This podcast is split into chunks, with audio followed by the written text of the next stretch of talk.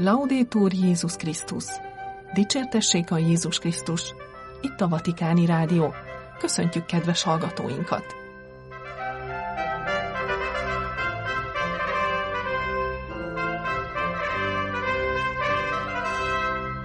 A mikrofonnál a szerkesztő Somogyi Viktória. Szerdai adásunk tartalmából.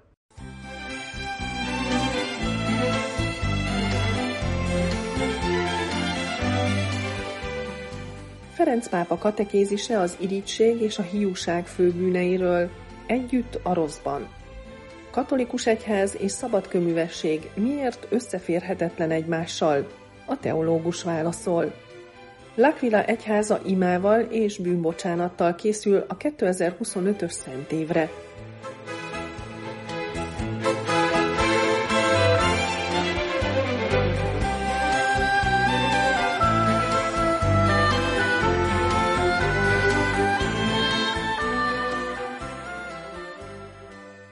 Ferenc pápa katekézise az irítség és a hiúság főbűneiről. Együtt a rosszban. Cari fratelli e sorelle, ancora sono un po' raffreddato, per questo ho chiesto a Monsignor Ciampanelli di leggere la catechesi di oggi. Grazie.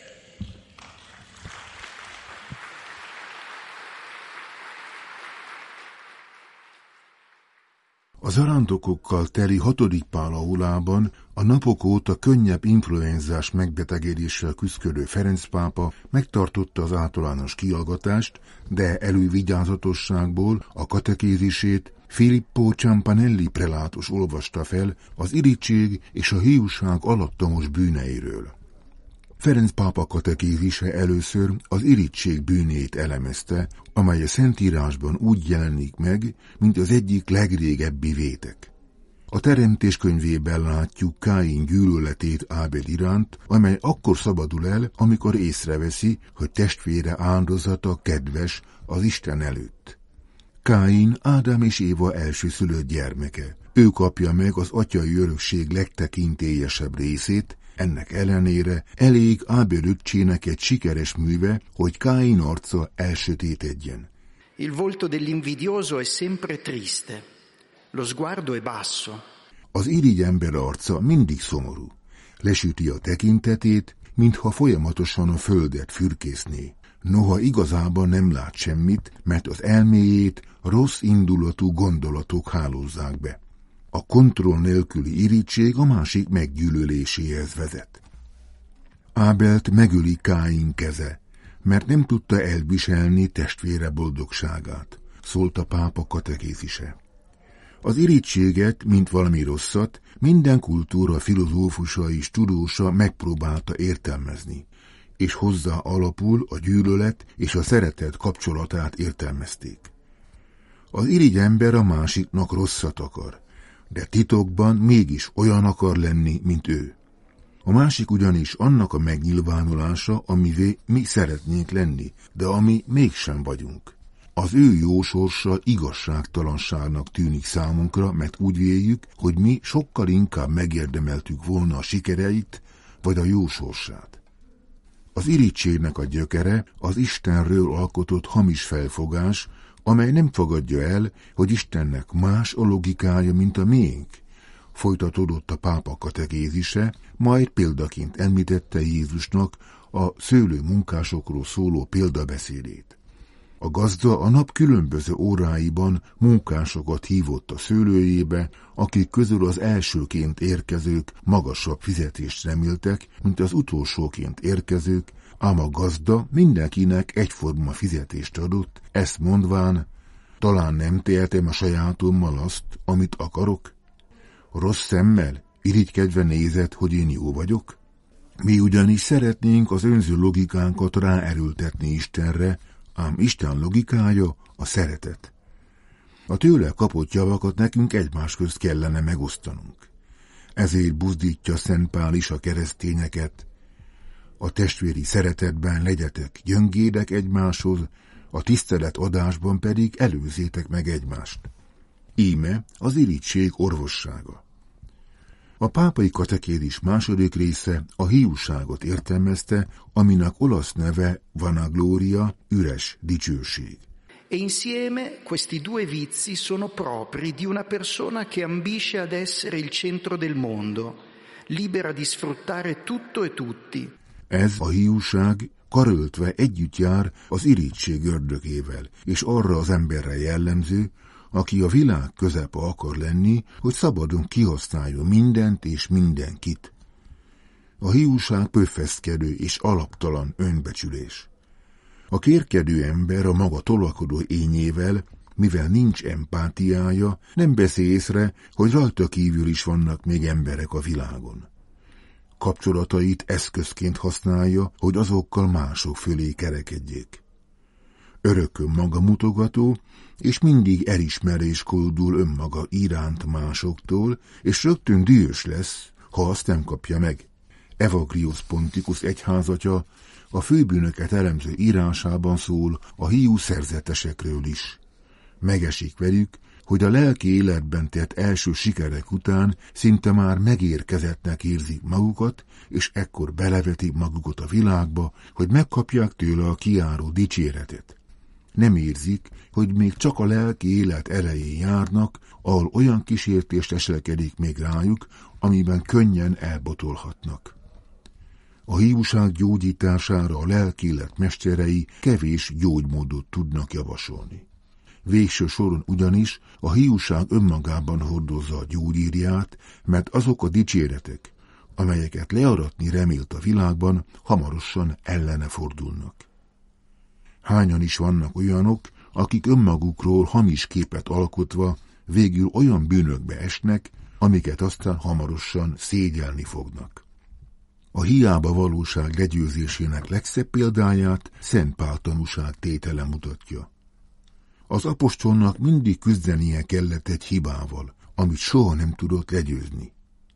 Háromszor is kérte az urat, hogy szabadítsa meg ettől a tüskétől, a kintól, még végül Jézus így válaszolt neki, elég neked az én kegyelmem, mert az erő a gyöngeségben nyilvánul meg a maga teljességében.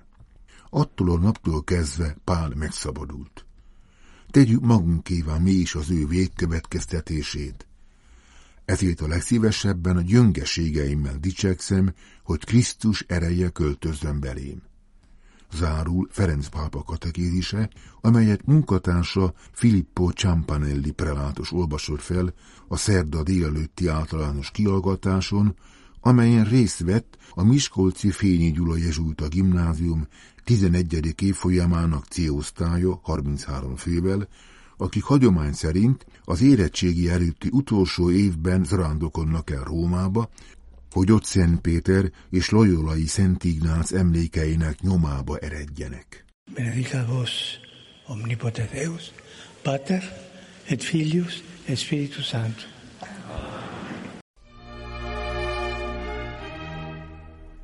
Katolikus egyház és szabadkőművesség. Miért összeférhetetlen egymással? A teológus válaszol. A Pápai Teológiai Akadémia elnöke a vatikáni médiának adott interjúban kifejtette, miért összeegyeztethetetlen egymással a katolikus hit és a szabadkőműves gondolkodás. A mi Isten eszményünket nem az emberi értelem diktálta, hanem a kinyilatkoztatás. A testvériség és a szeretett szolgálat mély értelme is eltérő. A páholyokhoz tartozó hívek súlyos bűn állapotában vannak, nem járulhatnak szent áldozáshoz. A szabadkőművesség olyan eretnek tan, amely alapvetően az ariánus eretnekséghez kapcsolható. Éppen Árius volt az ugyanis, aki úgy képzelte, hogy Jézus a világegyetem nagy építője, ami a szabadkőművességben az úgynevezett felsőbb lény, és tagadta Krisztus isteni voltát. Ezért a níciai zsinat, amelynek nem sokára 1700. évfordulóját ünnepeljük, megerősítette a Jézusra vonatkozó igazságot, vagyis hogy született, de nem teremtmény, Isten az Istentől, világosság a világosságtól, valóságos Isten a valóságos Istentől, magyarázta a vatikáni médiának Antonio Stagliano püspök, a Pápai Teológiai Akadémia elnöke. Éppen a világegyetem nagy építője vagy a nagy órásmester elképzelés teszi a szabadkőművességet összeférhetetlenné a katolikus istenképpel. Ez az elképzelés ugyanis az emberi értelem gyümölcse, mely igyekszik Istennek képzelni magát, míg a katolikusok istene a Jézus Krisztusban való isteni kinyilatkoztatás gyümölcse. Lényegében tehát annak a történelmi eseménynek a gyümölcse, amelyben Isten megtestesült, eljött az emberekhez, mindenkihez szólt, és felkínálta nekik az üdvösséget. A testvériség eszméje is igencsak távol áll egymástól a szabadkőművesség és a katolikus hit olvasatában.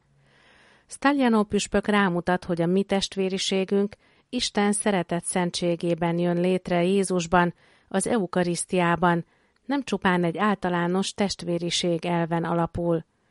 Ugyanez a gondolatmenet alkalmazható a keresztény szeretett szolgálatra, amelynek semmi köze a szabadkőműves filantrópiához.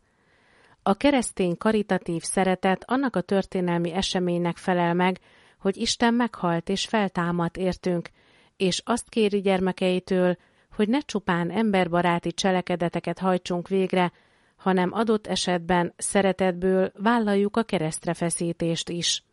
A szabadkőművességen belül olyan okkult hatalmi szálak épülnek ki, amelyek ellentétben állnak a keresztény cselekvéssel, állapítja meg a Pápai Teológiai Akadémia elnöke. Amikor tehát összeférhetetlenségről beszélünk, akkor mély ellentmondásokról van szó. Emellett az ezoterikus jelleg is áthatja a szabadkőműves gondolatokat, melyek gyakran titkos és a beavatottak számára fenntartott spirituális tanokból állnak. Staljanó püspök hozzáteszi, a katolicizmusban is beszélünk misztériumról, de az evangéliumok azt mondják nekünk, hogy a misztérium, mely az évszázadok során rejtőzött, nem szűnik meg misztérium lenni, hanem csak feltárul a kinyilatkoztatás által.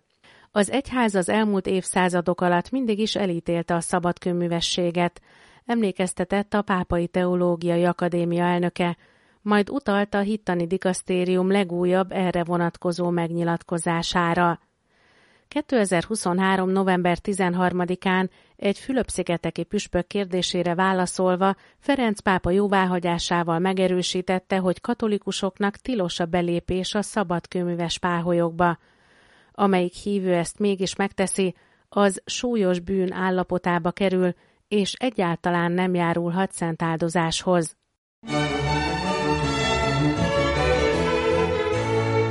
L'Aquila egyháza imával és bűnbocsánattal készül a 2025-ös szent évre.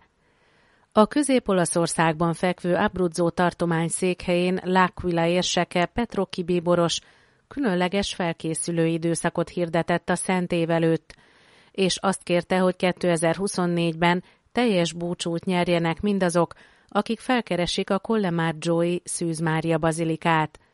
Számos kezdeményezést szerveznek a híveknek, tükrözve a Ferenc pápa által rájuk bízott irgalmasság és megbocsátás üzenetét. A L'Aquila érsekség az imádság és a bűnbocsánat évével készül a 2025-ös jubileumra.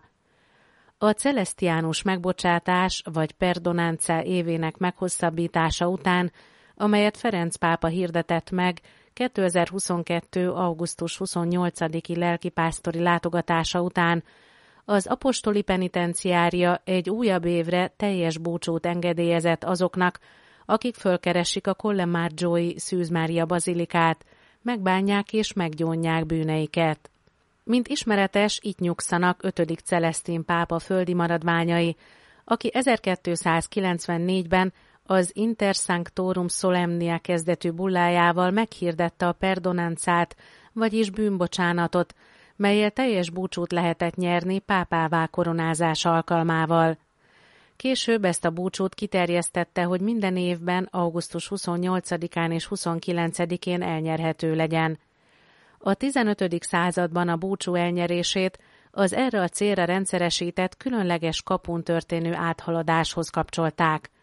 A bazilika szent kapuját csak erre az egyetlen napra nyitják meg minden évben, amelyet egy bíboros végez – 2022-ben rendkívüli módon Ferenc pápa nyitotta meg a Szent Kaput. Bizonyos értelemben elmondható, hogy a perdonánca ihlette a 8. Bonifác által 1300-ban elkezdett szentévek gyakorlatát, amelynek egyik lényeges eleme éppen a teljes búcsú elnyerése.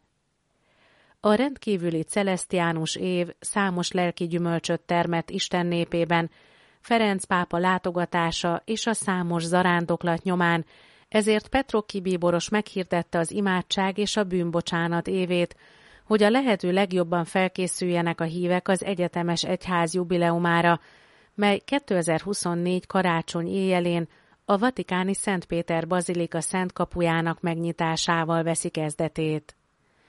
Számos találkozót, elmélyülési, imádkozási lehetőséget kínál a főegyházmegye a híveknek, hogy megtapasztalhassák Isten irgalmasságát a kiengesztelődés szentsége révén is, amint arról Antonio D'Angelo L'Aquilai koadjutorérsek beszámolt a Vatikáni Rádiónak. A megbocsátás és az ima éve kegyelem az egész egyházmegyei közösség számára, de azoknak is, akik ellátogatnak a Collemaggioi Szűz Mária bazilikába, hogy teljes búcsút nyerjenek, mint ahogy tavaly történt. Sok csoport érkezett az elmúlt évben, de egyénileg is sokan nagyon intenzíven élték meg az irgalmasság évét.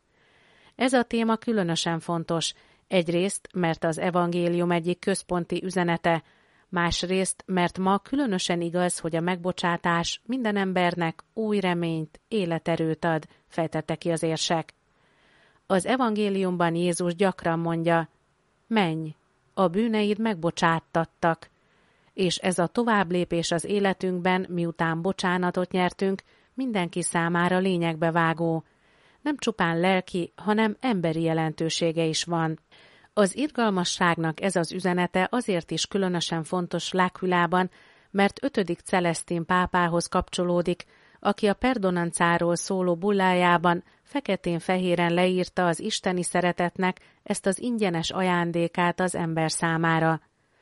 Celestin pápának ez a megérzése valamilyen módon kapcsolódik az 1300-as első szentévhez, amelyben a megbocsátás témája került előtérbe, és ahol a római szentkapu megnyitása fontos mozzanat volt, folytatta az interjúban D'Angelo érsek. Ferenc pápa 2022. augusztusában L'Aquilát a megbocsátás fővárosának nevezte, ezzel kiemelte az egyházmegyei közösség örökségét, spirituális kincsét, hogy megélje, megtapasztalja Isten irgalmasságának ajándékát, és egyben a testvéri szeretet közösség ajándékát, hogy hirdesse azt, és tanúskodjon róla a világnak. A konkrét kezdeményezésekről szólva a főpásztor a zarándoklatokat, valamint a béke keresztjét emelte ki, amely a térség ifjúság pastorációs szervezésében hívja a fiatalokat arra, hogy a béke kézművesei legyenek, ahogyan Ferenc pápa kéri. Imádságokkal és igehirdetéssel várják a fiatalokat a béke témájának elmélyítésére.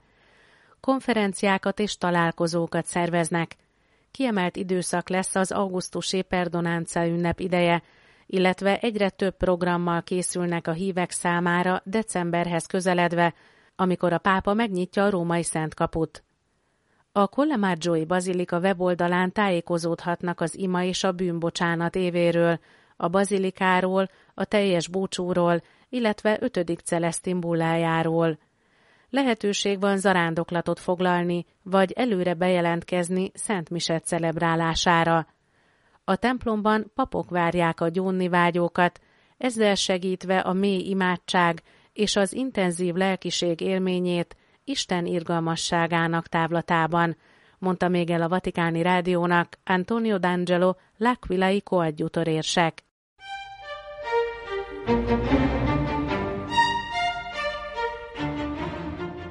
Itt a Vatikáni Rádió kedves hallgatóink, szerdai műsorunk véget ért.